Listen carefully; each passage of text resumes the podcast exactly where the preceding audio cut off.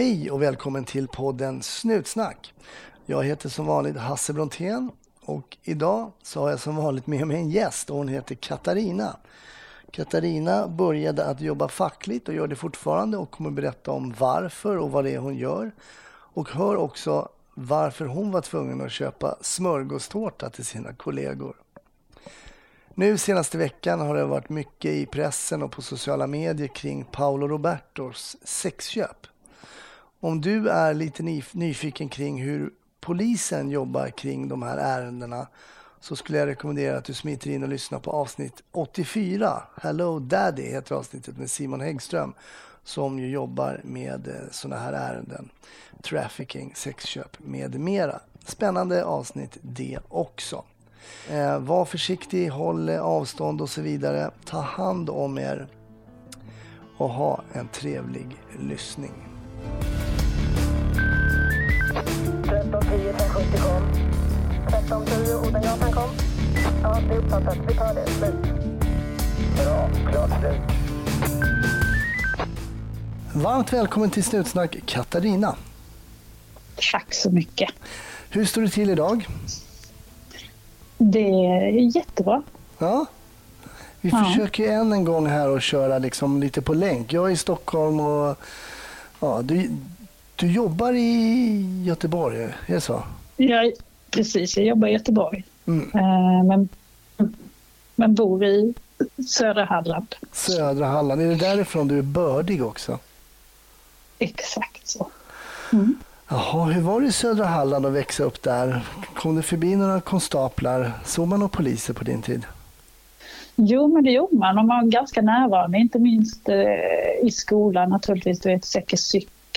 Mm. Eh, och sen så bodde jag inne i centrala, centralorten då. Mm. Och där såg man dem ibland. Så när man cyklade och skjutsade på cykeln så hoppar man ju av naturligtvis. Absolut. Man har väldigt respekt för eh, polisen. Ah, vilka flashbacks. Det är faktiskt sant. Så där var det. Kom, då hoppade man ju mm. av kraftigt alltså. Precis. Ja, du blev aldrig ja. påkommen av polisen när ni skjutsade? Jo, absolut. Men eh, bara en tillsägelse, du vet. Ja, just det. Och då, ja, då man aldrig göra det igen. Då sa du att det var första gången som du någonsin skjutsade på Precis, mm. det är ju ofta första gången. Ja. det, det, känner man igen senare när man själv börjar jobba och ertappade någon. Då var det ofta första gången ja, varenda gång. Precis, första gången jag dricker och kör bil och första mm. gången jag gör det precis. och det. Alltså, det, är ingen, ja. Eh, det är ingen ovanlighet och varför vi kanske säger Nej. så lite det är för att det har hänt en sak här i helgen där en person säger att det var första gången och kanske är det så att poliser eh, eller ex-poliser reagerar extra mycket just på det där första gången eftersom man får höra ja, ja. det så otroligt ofta. Precis, jag tror verkligen det är så. Första gången och en öl, det är ju så. Ja, precis. Men vad var det då som fick dig att liksom komma in på... Vad hade du för funderingar när du var ung? Vad ville du jobba med? Hade du någon sån där drömyrke när du var yngre, eller? Ja, men det hade jag absolut. Journalist eller arkeolog var länge det jag tänkte att jag skulle bli. Okay. Uh, eh, men sen så av någon anledning som jag inte riktigt vet så blev jag intresserad av juridik. Uh. Så då sökte jag juristprogrammet i Uppsala dit jag ville flytta för det hade en kusin som bodde och pluggade. Mm. Uh, men då var det någon i bekantskapskretsen som sa, nej men du, ska inte du söka till polis? Det skulle du passa för. Och då tänkte jag att ja, söka kan man göra. Ja. Så gjorde jag det. Och så kom jag in där med. Oj. Ja. Så det var ju ett, ett, ett eh, ganska så privilegierat dilemma. Men då var det på den tiden eftersom det är väldigt länge sedan jag blev polis. Då blev man anställd från, från första dagen. Ja. Eh, och då fick jag ju lön. Ja. Så då valde jag polisutbildningen och eh, det måste jag säga, det har jag, det har jag aldrig ångrat. Nej, vad kul. Det är många som säger att de aldrig mm. ångrat det. Det mm. tyder ju på att det kanske finns roliga saker att göra inom polisen. Men jag tänker journalist, där har vi lite tycker jag ändå. Det finns vissa likheter där när, var, hur och varför kanske lite så. Som ju Precis. poliser ofta ställer de frågorna. Eh, arkeolog kanske också lite försöker rota i det här. Vad har hänt och lite sånt där. Ja, lite grann ligger det i samma Ja, lite, lite grann. Sätt. Lite grund. Mm. Jurist är ju jätte, jättetråkigt. Alltså. det finns väl många typer av jurister också, tänker jag. Jo, absolut. Uh, ja, men jag tänker att det verkligen bara, jag tänker utbildning, bara sitta och nöta liksom text och olika det balkar hit och, och sådär. Ja. Men det är så kul att vi gillar olika grejer och att du valde då inte ja. just det. Utan, hur var det när du kom in på polisskolan då? då? Ja, det var fantastiskt kul att få börja där och spännande. Det kändes ju alldeles eh, hisnande första gången man klev in genom Sörentorp. För den fanns, skolan fanns ju bara i, i Solna. Just det. Hur gammal mm. var du då när du klev in där? 21. 21 år? Mm. Mm. mm. Då tyckte man ju att man var en mogen eh, vuxen människa. Precis, exakt så. Full av livserfarenhet och bara så redo att vara polis. Mm. Ja, det... precis. Det där kan man ju tvista om då om man liksom är om man är mogen nog och sådär. Men det är ju väldigt individuellt givetvis. Jag var ju också 21 men jag skulle ju påstå att jag inte var mm. helt eh, kanske mogen. Men det som, var, det som var då, för när jag sen kom ut på praktik så fanns det ju alltid äldre kollegor mm. som var eh, tio år eller mer eh, äldre tjänst som, som kunde stötta och hjälpa till och liksom, ja, hjälpa en till rätta mm. i eh, polisrollen. Hur viktiga är de skulle du säga när man kommer ut som aspirant och, och gör, jag vet inte, det kallas, eh, kallas det praktik nu för tiden eller? Det kallas aspirant. Aspirant kallas det, ja. Precis. Ja, ja. Eh, hur viktiga är de här äldre poliserna som har varit ute? Jag tyckte, och min upplevelse var att de var otroligt viktiga därför att mm. det är ju svårt att, att uh, finna sig till rätta, inte minst när man får på sig uniformen och alla blickar som det blir automatiskt mm. när man har uniformen på sig innan man vänjer sig vid det. Att då ha erfarenhet vid sin sida som man varit med om situationerna som har varit av liknande karaktär flera gånger. Det är otroligt tryggt. Mm. Samtidigt som man själv då har ett driv och en kunskap som är ny. Så man kan ju verkligen få ut det bästa av ja, just det, en, bra, en bra kombo liksom. Då, mm. ja. Men var gjorde du din praktik någonstans då? I Landskrona. Landskrona? Mm. Hur var Men, det? Ja, jag tyckte det var fantastiskt bra. Det var, jag kände att jag, jag kände som att jag hade att jag hade fritid hela tiden när jag gick till jobbet eller när jag var ledig. Det var hur roligt som helst. Och i Landskrona fanns ju också väldigt mycket att göra. Det var ju mm. redan då, eh, eh, ja, det fanns många eh, olika typer av människor som vi behövde ingripa mot på olika sätt. Så, att, ja, så det, och då var det också en polismyndighet. Det är också helt otroligt att Landskrona, med, Landskrona kommun och Svalövs kommun var en polismyndighet. Just det. Ja, med egen vakthavande och egen kommunikationscentral. Ja, hela den Lite biten. annorlunda. Ja. Men hur var det liksom att vara en ung tjej då? För det, ja, det har väl blivit, kommit mer tjejer in i yrket och sådär. Men då var det fortfarande så här, åh tjejer har inte gjort lumpen och alltså lite så på men, den tiden. Ja, men det var ju speciellt på på många olika sätt. Jag kände ju att jag hade ju andra förväntningar på mig. Mm. Än, um, vi var två aspiranter som kom samtidigt då. Mm. Uh, och han hade ju då, ja, de förväntade sig andra saker om honom. Kände du att det var, var så? Om head, ja, absolut. Uh, jag är tjej, är mer omhändertagande. Du är nog lite svagare också. Och, ja, mm. Vi ska nog värna Men det var också mycket värna. Mm. Se till så att man uh, inte råkade illa ut. Så det var ju positivt också, men det var liksom mm, i onödan kände ju jag då. Ja. Hallå, jag är, jag är kompetent och ja, rätt så stark. utbildning. Och... Ja, precis. Mm. Och det är också lite spännande för att vissa av de kollegorna som jag då fick arbeta med då mm. hade utbildats på tidigt 50-tal innan förstatligandet. Och så kom jag där med min utbildning. Det är rätt fantastiskt egentligen vilken ja. spridning det finns. Ja, precis ja. Ja, det var ju många. Det hann ju liksom um, korsa liksom två generationer där. Mm. Min pappa jobbade ju som polis och var, han tillhörde ju 40-talisterna då. Mm. Och det var ju många 40-talister när jag det var ju våra farsor och morsor liksom. Mm. Mm. Eh, och de var ganska... Det kom ju då... I alla fall, jag började i skolan 88 Mm. i augusti. Och eh, då kom det ju människor som hade liksom rest jorden runt och det hade inte våra papper gjort. De hade sett liksom folk röka cannabis och inte hoppa ut liksom från ett fönster. Alltså det, det, det var så många så här inputs som inte... Mm. Och de, någon kanske hade varit i Australien och surfat och rökt. Man hade hört någon som va? Det det hade inte de 40-talisterna visste knappt vad knark var. Nej, precis. Så det blev, lite kro- verkligen- det blev lite krockar där med de här, de här Mm. generationsmötena. Kände du av det någonting? Ja, absolut. Jag hade, när jag gjorde min praktik så var jag bland annat på spanavdelning, för det fanns ju. Mm. Det fanns ju inte kriminalunderrättelsetjänst på det, men det fanns span. Ja, Och de gentlemännen som jobbade där var ju alla 60 plus. det är ju helt Så de var otroligt. ju, ja, så de hade ju en helt annan utbildning och de var rekryterade från en helt annan, eh, ja, med helt andra utgångspunkter. Då. Eh, Äldst, äldst var på span då eftersom det var den mest, för det var väl så, äldst fick tjänst Ja, nästan. Ja, ja, visst var det så. För det var ju liksom, ja det ballaste nästan och vara på span det finaste. Det Ja. och grova alltså, mordutreda förstås. Ja, Men det är, det är lite så än idag ja. faktiskt. Mm, det är så. Du, du menar att det sitter i fortfarande än idag?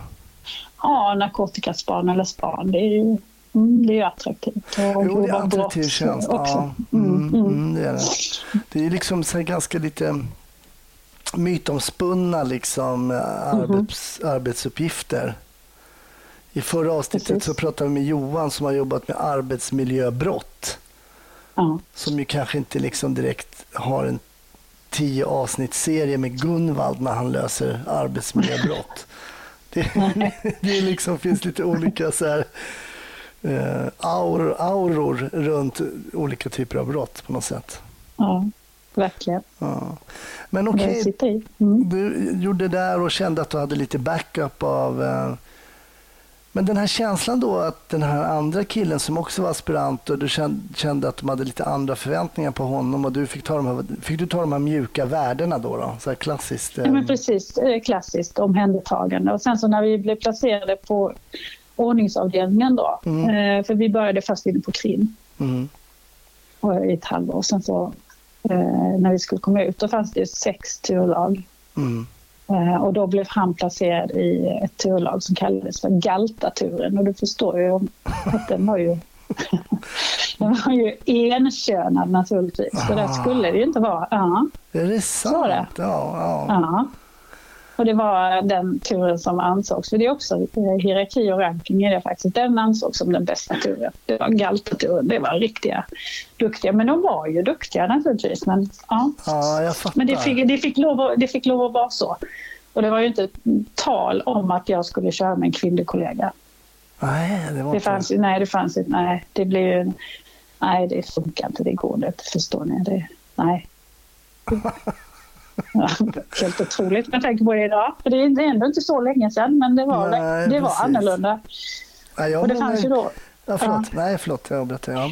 Nej, det, fanns, det fanns ju sex eh, turlag som jag sa. Då sex yttre befäl. Och det var ju sex vakthavande befäl också. Mm. Och det var elva av dem var ju män. Det fanns ett yttre befäl som var en kvinna. Ja. Och det var, det var fantastiskt. Hon var ju lite mm, manhaft. Det var ju då mm, Okej. lite så. Fast det var, det var hon ju inte. Ah, Men det var okej. ovanligt. Galtaturen, det var ju roligt Mhm. eh, namn som vi nu förevigar i alla fall här så att om någon har glömt bort det så, så, så har vi det. Ja. Jaha, men när du var färdigutbildad sen och klar då, jobbade du kvar i Landskrona då eller? Jag jobbade där några år och sen så eh, rörde jag mig hemåt. Mm, Eh, när man får barn så är det rätt så bra att bo nära sina föräldrar. just så att, eh, jag flyttade, flyttade tillbaka till Holm igen då och sökte mig norrut från Landskrona hamnade i Båstad Okej. efter några år. Ja. Märkte, märkte du någon skillnad mellan Landskrona och Båstad? Ja, det kan man säga. Eh, det var lite grann som natt och dag. Nu vet ju Landskrona är ju en riktig arbetarstad. Mm. Eh, de hade ett varv och så vidare som lades ner. En massa flyktingförläggningar hade de där. Och så kom jag till Båstad. Det vet man ju hur Båstad är. Där finns ju ingen, ingen problematik på ytan. Och eh, när jag jobbade där första, första dagen faktiskt som jag var där så fick jag ett uppdrag, helt seriöst. Eh, även om jag trodde att de skojade med mig initialt. Det var att åka hem till en dam och hjälpa henne därför att det var en katt i trädet som inte kom ner. Ja. Hallå, tänkte jag. Oh. Var har jag kommit? Oh. Men eh, ja, det var helt, helt som natt idag. Hur gick det med katten? Då? Fick du ner den? Självklart. Nej, men man tänker ju på Båstad, då tänker man att det är fullt ös. Och, jag kommer inte ihåg vad den där krogen heter där som mm. alla hänger. Och sen så är det ju det tennis och... Eh, Peppes Bodega. Just det, Peppes mm. Bodega ja. Och sen mm. så ner där vid hamnen och det är fullt röj. Och beachvolley Ja, men det var det. Ja, men precis. Men det var det ett par veckor, absolut. Ja, ja, ja. Eh, men sen resten av året så var det som vilken småstad som helst. Okay. Eh, och om man skrapar på ytan, vilket jag gjorde då, så hittade, hittade vi ju ungdomar och droger i väldigt Just. hög utsträckning. Okay. Så började vi jobba tillsammans med SOS och jobba med, försöka jobba förebyggande också. Det var, då blev det riktigt roligt. Mm. Då kände jag att, eh, eh, att jag gjorde skillnad. Förstås. Men hade man struntat i den här skrapningen innan då på något sätt? Eller? För jag menar, ibland är det ju så att det inte finns något brott mm. eh, om man inte letar. Liksom. Ja, men så är det. Men de kollegorna som var där var ju eh, samtliga 20 år eller jag i tjänst. Att, mm. Eh, de hade ju också ett annat, annan utbildning, annan erfarenhet, hade varit med om andra saker naturligtvis, men mm. också ett annat driv. Mm. Tänker jag. Mm. Så att eh, nej, de hade nog inte skapat så jättemycket. Det är också intressant, jag pratade med Stefan Holgersson också som har forskat i det här kring mm. hur drivet faktiskt är väldigt, väldigt hos nya poliser är väldigt stort. Man har väldigt stort mm. driv och man drivs av att liksom sänka brottslighet och så vidare. och så vidare. Mm. Så hur det ganska snabbt faktiskt svalnar. Mm. Eh, rent generellt då, det är klart det finns jättemånga duktiga liksom, poliser och så, men man ser att det svalnar av olika anledningar och det, det är ju mm. trist om det är så. För det är mm. kul att ha ett driv också, vad man än gör tycker jag. Ja, det måste man. Jag känner det måste jag göra. Om, jag inte har ett driv, ja, men då får jag försöka hitta någonting annat. Och det är väl också därför polisen är så bra. För här finns ju många olika saker som vi kan göra ja, som poliser precis. inom polisen. Mm. Exakt. Och det är jätteviktigt. Och att man då lite låga så kanske man ska... Alltså, det finns ju så många häftiga grejer att kunna göra, alltså byta till. Mm. Mm. Absolut. För jag känner också, eftersom jag har jobbat i olika områden, mm. så känner jag att det är rätt nyttigt att, att faktiskt byta myndighet eller område för att ja. ta med sig de erfarenheter man har som har varit bra och implementera och lära sig nya saker. Det tycker jag har varit väldigt utvecklande också. Och bara det att man byter ju alltså, umgänge, alltså, yrkes, alltså kollegor, bara det är ju också mm. lite vitaliserande ibland att få träffa nya människor och, och, se hur de jobbar och så vidare. Och så vidare. Absolut. Men hur, vi, ja. Är, ja, hur länge blev du i Borås där? I Båstad blev jag Förlåt, i... Borås. Jag menar Båstad. Förlåt. Ja. ja jag menar Båstad, men sa Borås. Ja, eh, där var jag i tio år blev det faktiskt totalt innan jag började jobba i Halmstad. Okej. Okay. Ja. Och det var ju då i Båstad också som jag fick ett fackligt engagemang. Så jag började eh, engagera mig och jobba fackligt för att förändra ja, Fanns det någon initia initial ja. anledning till att du började... Hade du någonsin funderat på att jobba fackligt? Eller vad? Nej, det hade jag inte. Men jag, men jag kände ju... Eh, jag kände när jag jobbade i Båstad då att, att men, lönesystemet som fanns då inte var optimalt, tyckte jag inte det. För att det byggde helt och hållet på att bara du blir äldre så får du högre lön. Mm. Jag tyckte att det skulle finnas andra incitament kanske, att man skulle få, kunna påverka sin lön genom sitt driv på något sätt också. Så ja. det var väl initialt därför jag började engagera mig fackligt. Men sen så är det också så med fackligt arbete att det finns eh, så otroligt mycket utvecklingsmöjligheter där också i eh, fackliga utbildningar och just den här känslan av att kunna påverka för mina kollegor mm. och förändra och göra det bättre kändes eh, väldigt positivt. Så det blev bara att jag fortsatte jobba mm. fackligt. Mm. Men hur blir hur liksom en facklig liksom karriär, hur börjar man då? Börjar man med att man är med på möten eller hur funkar det? Jag, jag vet faktiskt inte själv, för jag har aldrig jobbat fackligt. Nej. Eh, ja, när du väljs in i en styrelse så väljs du oftast in som ledamot. Mm. Eh, och då är det mestadels styrelsemöten och sen att sprida information och så vidare. Sen så får du mer och mer ansvar och mm. eh, kan driva lönefrågor. Omorganisation har det varit mycket nu de senaste åren, inte ja. minst. Mm. Men även då i mitten på 90-talet, för då organiserade man om polismyndigheterna i Skåne till att bli en myndighet, först två då. Eh, sen är det mycket individärenden också som man, kan, som man engagerar sig i och hjälper till i. Vad, vad kan ett individärende vara om du ger ett exempel på, på det? Det kan vara någon som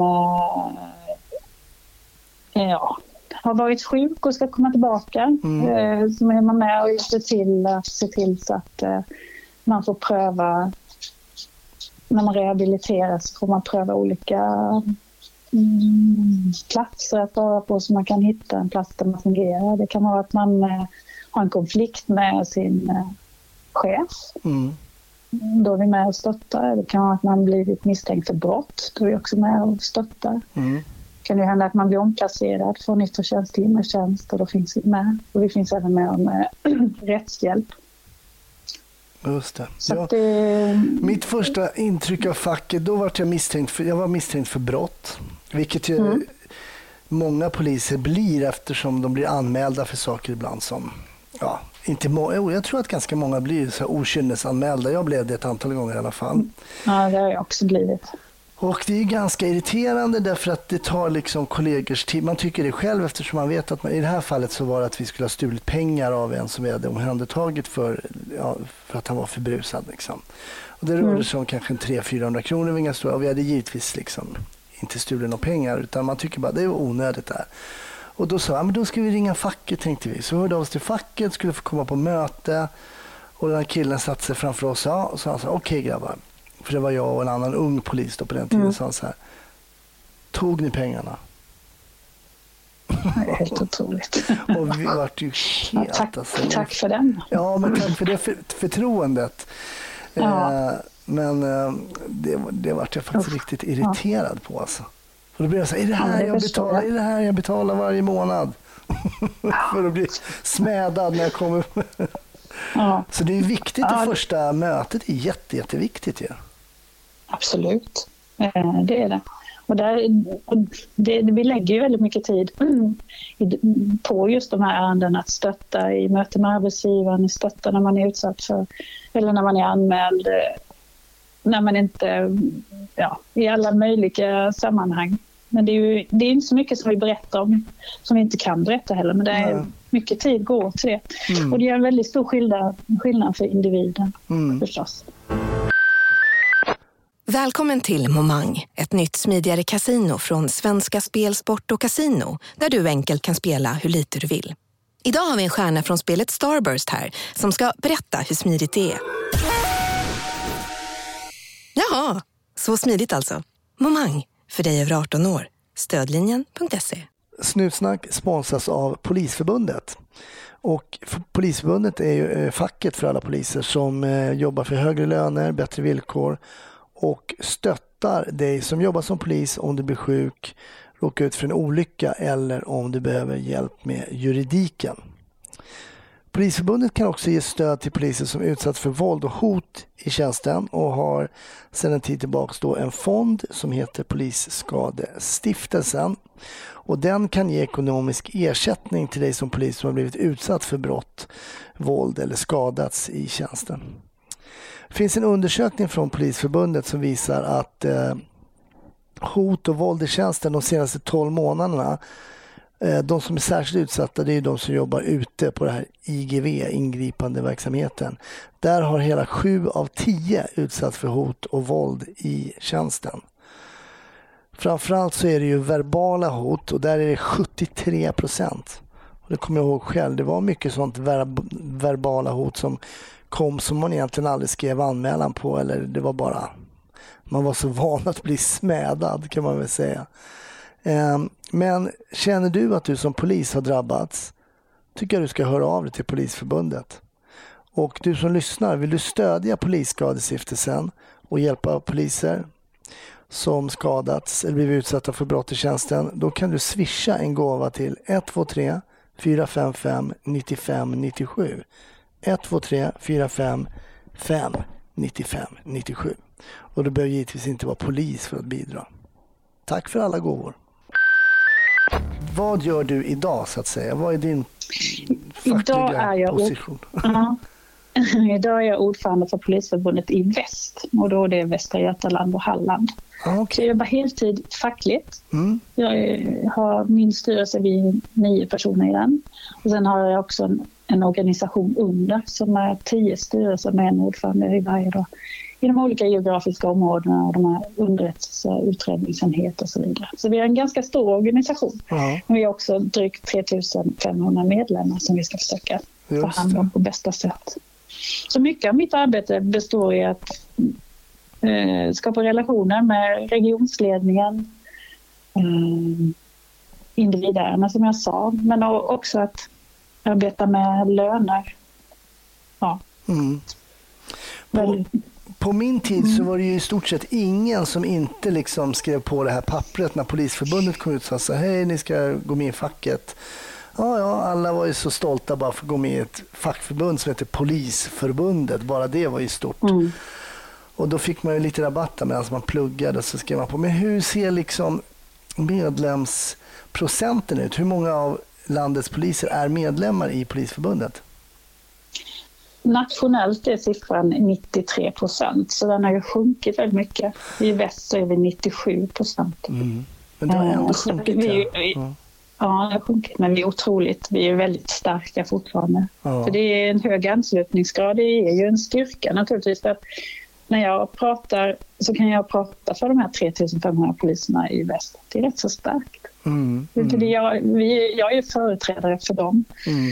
Men eh, det, det, känns ju att vi behöver jobba på att eh, vara aktuella. Alltså vi, måste, vi måste fundera på vad vi som förbund behöver göra för att fortsätta vara aktuella och angelägna att vara medlem i förstås. Just det. För att det finns den här svenska modellen och vikten av att vi värnar den. Den är inte så känd eh, för de som är yngre. Nej. Varför ska man ha ett fackförbund och vara vad ger det mig? Jag klarar mig bra själv, jag kan löneföra mig. Ja, men om vi ska få regering och riksdag att besluta om extra satsningar på polisen för att polisen ska få höga löner, ja, det krävs för att, vi att det är någon som driver opinion och det är mycket av det som Polisförbundet gör idag förstås. Men hur mycket är ehm, hur mycket kan, alltså, kan man fackligt gå via? Jag kommer ihåg fackordförande när jag jobbade som polis var Gun och Gunman. Han blev ju polismästare sen. Mm. Han, han är den enda. han studsar ju bara alltså, rätt in i motståndarledet. Ja. Ja, och jag tycker inte man ska se det för att jag tänker att när Gunnar Gunmo blev länspolismästare då hade han med sig sitt fackliga hjärta och sin eh, omtanke om medlemmarna precis på samma sätt fast från ett annat håll. Okej, okay, så, du, så du tror att det var en styrka snarare då än någonting? Ja, det, det tänker jag absolut att det var. Och man måste kunna gå in och ut ur rollen. Mm. Mm. Men vad är det roligaste då? Vad är det roligaste som du tycker är att, att jobba med det du gör just nu? Det är många olika bitar. En bit är att hjälpa grupper eller individer. Men, Eh, inte minst nu den senaste, lön, alltså den senaste lönerevisionen eh, som vi varit inne i. Vi har, vi har faktiskt kunnat öka våra löner mer än andra yrkesgrupper och då okay. se att eh, det faktiskt ja, det blir så. Mm. Det, det är väldigt tillfredsställande. Men sen också naturligtvis att hjälpa ja. enskilda att vara eh, den som gör skillnad. Jag tycker jag är otroligt roligt också att jobba med min egen organisation. Att mm. utveckla den och se människor växa i, i sina roller i den. Men har du någon plan inför framtiden? Kommer du liksom eh, Kommer du jobba som polis igen? Alltså jag menar, du är ju polisutbildad alltså, men nu jobbar du faktiskt. Kommer du gå ner på, på någon rotel eller har du något tänk kring vad du skulle vilja göra liksom om fem, fem plus år? Liksom? Jag tror att jag garanterat kommer jobba som polis igen. Sen mm. har jag lite saker jag skulle vilja göra. Jag skulle gärna vilja jobba med eh, människohandel, mm. eh, hat och demokratibrott, mm. eh, förebyggande verksamhet. Det var det jag gjorde senast som kommunpolis. Det är också riktigt roligt. Mm möjligtvis prova att eh, leda en annan grupp av människor än vad jag gör idag. Det finns många saker inom polisen som jag jättegärna skulle prova framöver. Vad skulle du säga att du har upptäckt hos dig själv genom att jobba fackligt? Finns det bitar av dig där som du har hittat som du kanske inte visste riktigt innan du började engagera dig och jobba på det sättet som du gör nu? Jag eh, är bra på att eh, presentera och förklara saker. Vi är ute i varje år på årsmöten och beskriver vad vi har gjort under året och var vi står i olika frågor. Just det här mötet med medlemmarna, det, det tycker jag är väldigt bra på. Mm. Som ett exempel. Innan, tyckte jag det var, innan jag började jobba fackligt så tyckte jag att det, att det var det mest bekväma att stå och prata inför en grupp människor. Eh, men det tycker jag är riktigt roligt att göra. Ja, kul. Ja, det är ju allting. Det behövs sen tid. Mm. Mycket sen tid. Så blir man, allt, man blir bättre på det man gör oftare. Liksom. Men så är det. Jag var spinninginstruktör sedan 99 och det är jag rätt bra på. Ja. Så det är verkligen så. ja, ja, spinning. Ja, men det har man ju gått på några gånger. Är det liksom någon liten sido, alltså en liten hobby då? Träna och ja, men Det är väl så med föreningsverksamhet. Jag är nog en föreningsmänniska. Jag tycker om det. Mm. Mm. Och engagera mig. Och man, var och en gör en liten bit av någonting så blir det väldigt stort. Och det är likadant med facklig verksamhet. Vi gör skillnad och alla gör sin lilla del och så blir det riktigt, riktigt, riktigt bra. Ja, häftigt. Ja, men poliser borde ju verkligen få högre lön och det borde alla som jobbar med människor få tycker jag. Det är lite underrated eh, att jobba med människor. Eh, mm. Det är lite för dåligt betalt för, för, för många tycker jag. Men eh, du jobbar ju med poliserna och de tycker jag verkligen ska få en högre lön. Jag brukar ju fråga också, Absolut. jag kastar eh, om ämnet här lite grann nu, men jag brukar alltid fråga mm. om en liten historia eller ett minne som man har liksom, från de polisiära åren man har haft bakom sig som poppar upp och som man kan dela med sig av. Har du något sånt minne som, mm. som dyker upp hos dig någon, ibland? Ja, det, när man börjar tänka efter på minnen så finns det enormt mycket minnen. Jag tänker på alla människor som jag har mött eh, och hjälpt och lärt mm. mig av som, som har format mig i mitt liv. Mm. Det är en händelse en, när jag var precis färdig polis som eh, lärde mig vikten av att eh, hålla förhör, att kunna skapa relationer i, i, en bra relation som man får ut vad man vill av ett förhör. Mm. Och det var, det var då när jag jobbade i Landskrona och eh, vi fick ett larm. Det var inbrott, det var, vi jobbade natten. Det var inbrott på ett eh, varuhus. Mm. Och vi kommer dit, vi är bara två kollegor. Och då ser vi två människor eh, som hade varit inne i butiken från taket. Då. Så att vi eh, tar direkt får vi tag i en. Uh Och då eh, får vi sätta fängsel på denna. Och eh, ja, vi fängslade honom så att han eh, satt i någon form av rör eller motsvarande mm. som var helt i Han fick stanna kvar där och så fick vi ge oss av efter den andra som vi också kom ikapp. Så vi grep båda faktiskt. Mm. Så kom vi tillbaka till den första och då eh, hänger faktiskt bara mitt handfängsel kvar. Jag har alltså inte och du förstår. Oh jag har inte spärrat det. Ja. Så där hänger det. Och gripna är borta och eh, ja, mina kollegor tycker att de säger inte så mycket men eh, jag känner ju. Framförallt så känner jag mig eh, otroligt dum naturligtvis. Ja, ja. Herregud vad klantigt. Fångs, Fångspillan alltså? Ja, precis. Så vi åka in. vi åker in med den gripne mm. och det blir naturligtvis jag som får hålla förhöret med honom då. Mm. Så. Eh, men då lyckas jag skapa en väldigt bra relation, ett bra samtal, det blir ett bra förhör med honom. Eh, så han berättar vem den andra var. Oh. Så att eh, vi kan faktiskt åka hem och eh, gripa honom också. Så att eh, slutet gott, allting gott. Men eh, ja, vikten av att säkra handfängseln ja. och eh, vikten av att skapa goda relationer. Så. Men fick du, eh, hade det där varit, då hade man ju fått minst betala en tårta. Eh, jag gissar smörgåstårta fick det bli för det var rätt, klantigt. ja, det fick bli smörgåstårta. Mm. Ja, för det brukar i alla fall en, en fångspillan, den är ju inte bra alltså. Nej, verkligen inte. Är det den enda Men det har aldrig hänt igen kan Nej, jag säga. Exakt vad jag tänkte fråga. exakt vad jag tänkte fråga. För att, eh... Det är också mm. viktigt att komma ihåg att eh, man lär sig mer av sina misstag än av sina framgångar. Just det. Och när, vi, när du säger, vi kanske ska förklara det för de lyssnare som inte jobbar som poliser, du säger spärra handfängslen. Vad, vad menar du då? då? Ja, dels hade jag inte tryckt på det eh, jag hade ju inte tryckt på fängslet tillräckligt hårt. Eh, och då kan man trycka in en spärr på fängslet så att det, det stannar där. Men eh, jag hade inte gjort något av det utan det gick väl lite fort, blev lite löst så att han på något vis kunde krångla sig ur det.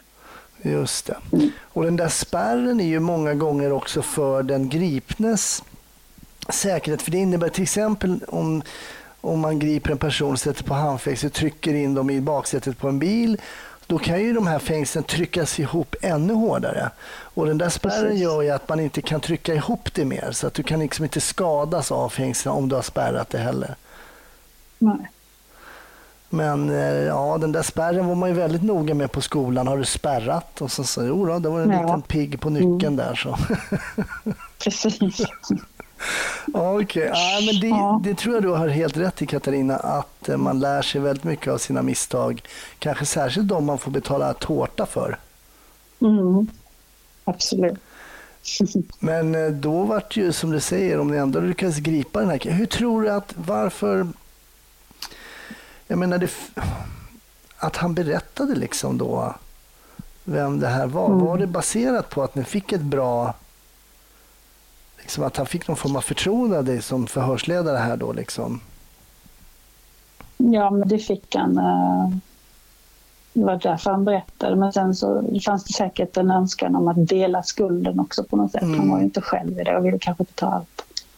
Jag vet inte hans bevekelsegrunder, men jag var väldigt nöjd när jag kom ut ifrån förhörsrummet och kunde meddela var den andra killen bodde. Så. Var det, vad var det för ålder på de här killarna? Ja, 20. Ja. Ish. Just det. Mm. Så det var inga sådana råbarkade busar liksom? Som... Nej, nej. Nej, då hade det nog inte varit lika, gått lika bra. Det tror jag inte. Nej, nej precis. Mm. Alla lär sig små tricks i sina liksom, yrkesbanor. Om det, nu ble, om det nu blev den yrkesbanan för dem, det ska jag inte säga. Men många, nej, det vet man inte. många har ju lärt sig genom åren då Eh, vad de ska säga och inte säga och sådär. Mm. Och kan det där väldigt, väldigt bra. Eh, vi byter ämne igen. Vi kan ja. alltid avrunda med att um, prata lite om uh, förströelser. Och när vi spelar in det här så är det ju under det här, det trodde man aldrig man skulle säga, men alltså under den här pandemin. Mm. Uh, och först innan jag frågar, ställer frågan här, hur har ni påverkats av det? Då? Jag tänker fackligt alltså kanske ur skyddssynpunkt och lite sånt där. Man ingriper ju mot mycket människor som, ja, som eventuellt kan vara smittade och sådär. Hur, hur är tänket kring det? Ja, men skyddsorganisationer har fått jobba eh, mycket med de här frågorna. Att eh, ja, skapa plexiglas i förhörsrum, att se till så att vi har skydd Mm. Uh, jobbat också med frågan att få jobba hemma. De som har möjlighet att göra det ska också kunna arbeta hemma. Så mm. att, uh, skyddsorganisationen har jobbat mycket med det. Men sen har det också blivit för de som jobbar i yttre tjänst framför allt att alla evenemang och fotbollsmatcher och så vidare, allting sånt är ju inställt så det blir ju ändå en lägre belastning av den anledningen. Just det. Och mer tid att ägna sig åt annan kärnverksamhet. Så, så det, och för egen del så är det ju inga resor i princip. Nej. Annars är det mycket resor till olika politiska sammankomster och mm. Stockholm och så vidare. Men det är ju inställt. Så att det är en konstig tid. Konstiga tider, ja det är det verkligen. Mm. Och på tal om skyddsutrustning för poliser, så jag tänker tillbaks då, vi började ju skolan samtidigt, samma år i alla fall, 88. Mm. Yeah. Då, då fick man ju förse sig själv med skyddsväst, då fick man betala själv. Mm. Men där Hela uniformen fick man ju betala själv. Hela man fick uniform... någon form av ja. klädbidrag. Men det är också en sån också, nej, men det är en facklig fråga som mm. har varit aktuell ända tills vi fick fri uniform. Men det, det kommer ju inte av sig själv. Nej. Precis som eh, eh, högre löner, bättre arbetsvillkor. Det kommer inte av sig själv utan det är någon som måste gå i bräschen och, och eh, trycka på frågan och försöka förändra den. Mm. Nej, och jag och kommer det... ihåg att en skyddsväst, det var inte billigt. Nej. Man la flera tusen på det där för att man ville känna sig lite mer trygg. Jo, nej men då ska jag återkomma till den frågan jag tänkte ställa som jag alltid avslutar med och det är ju Eh, om du eh, gillar polisfilmer, kollar på det som polisutbildad? Eh, inte så jättemycket faktiskt. Nej. Eh, men jag kollar på, men de, de polisfilmer jag kollar på det är såna här lite långsam engelska och framförallt då morden i Midsommar tycker jag om. Ah. Ja. Slow crime. Eh, här, ja, härliga miljöer. Eh, Jo, mm. men de är ju härliga de där brittiska. Mm. Det är riktigt bra. Är mm. det Miss Marple också? Är hon med också? Kör. Är det, mm. det, men det, ja, det, det är, också så lite klurigt. Ja, men det är lite klurigt så. Man får fundera. Ja. Uh, mamma och jag vi brukade ringa när uh, Maud gick på sommaren så brukade vi ringa innan, uh, ja, och gissa vem som var mördaren och så vidare. Lite, lite mysigt. Vad gulligt. Mm. Ja, men det är jättebra. Jag mm. tror att eh, vi inte haft eh, så mycket morden i Midsummer-tips, men det är väl jätte, jättebra att vi breddar spektrat av underhållning. För det är ju, det är ju så att polisyrket är så mytomspunnet så att man gör ju mycket filmer kring yrket. Mm. Och eh, som tur är så handlar de inte så, är de inte baserade så jättemycket på en, en vanlig polisdag. Nej, som tur är för att eh, om Laholm hade varit som eh, i Midsummer County så hade det varit väldigt många döda på år. Otroligt många döda på år faktiskt. Ja. Så det är skönt att inte det speglar verkligheten. Ja, det är jätte, jätteskönt. Mm. Katarina, stort tack att jag fick um, ringa och störa dig. Och, att du, och ett stort tack för att du gästade podden. Tack så jättemycket själv.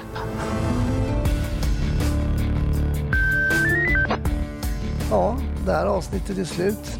Precis som allt tar ett slut och förhoppningsvis också pandemier så tar Snutsnack slut. Men vi är tillbaka i nästa vecka. Glöm inte att följa oss då igen. Ha det jättebra fram till dess. Hej då!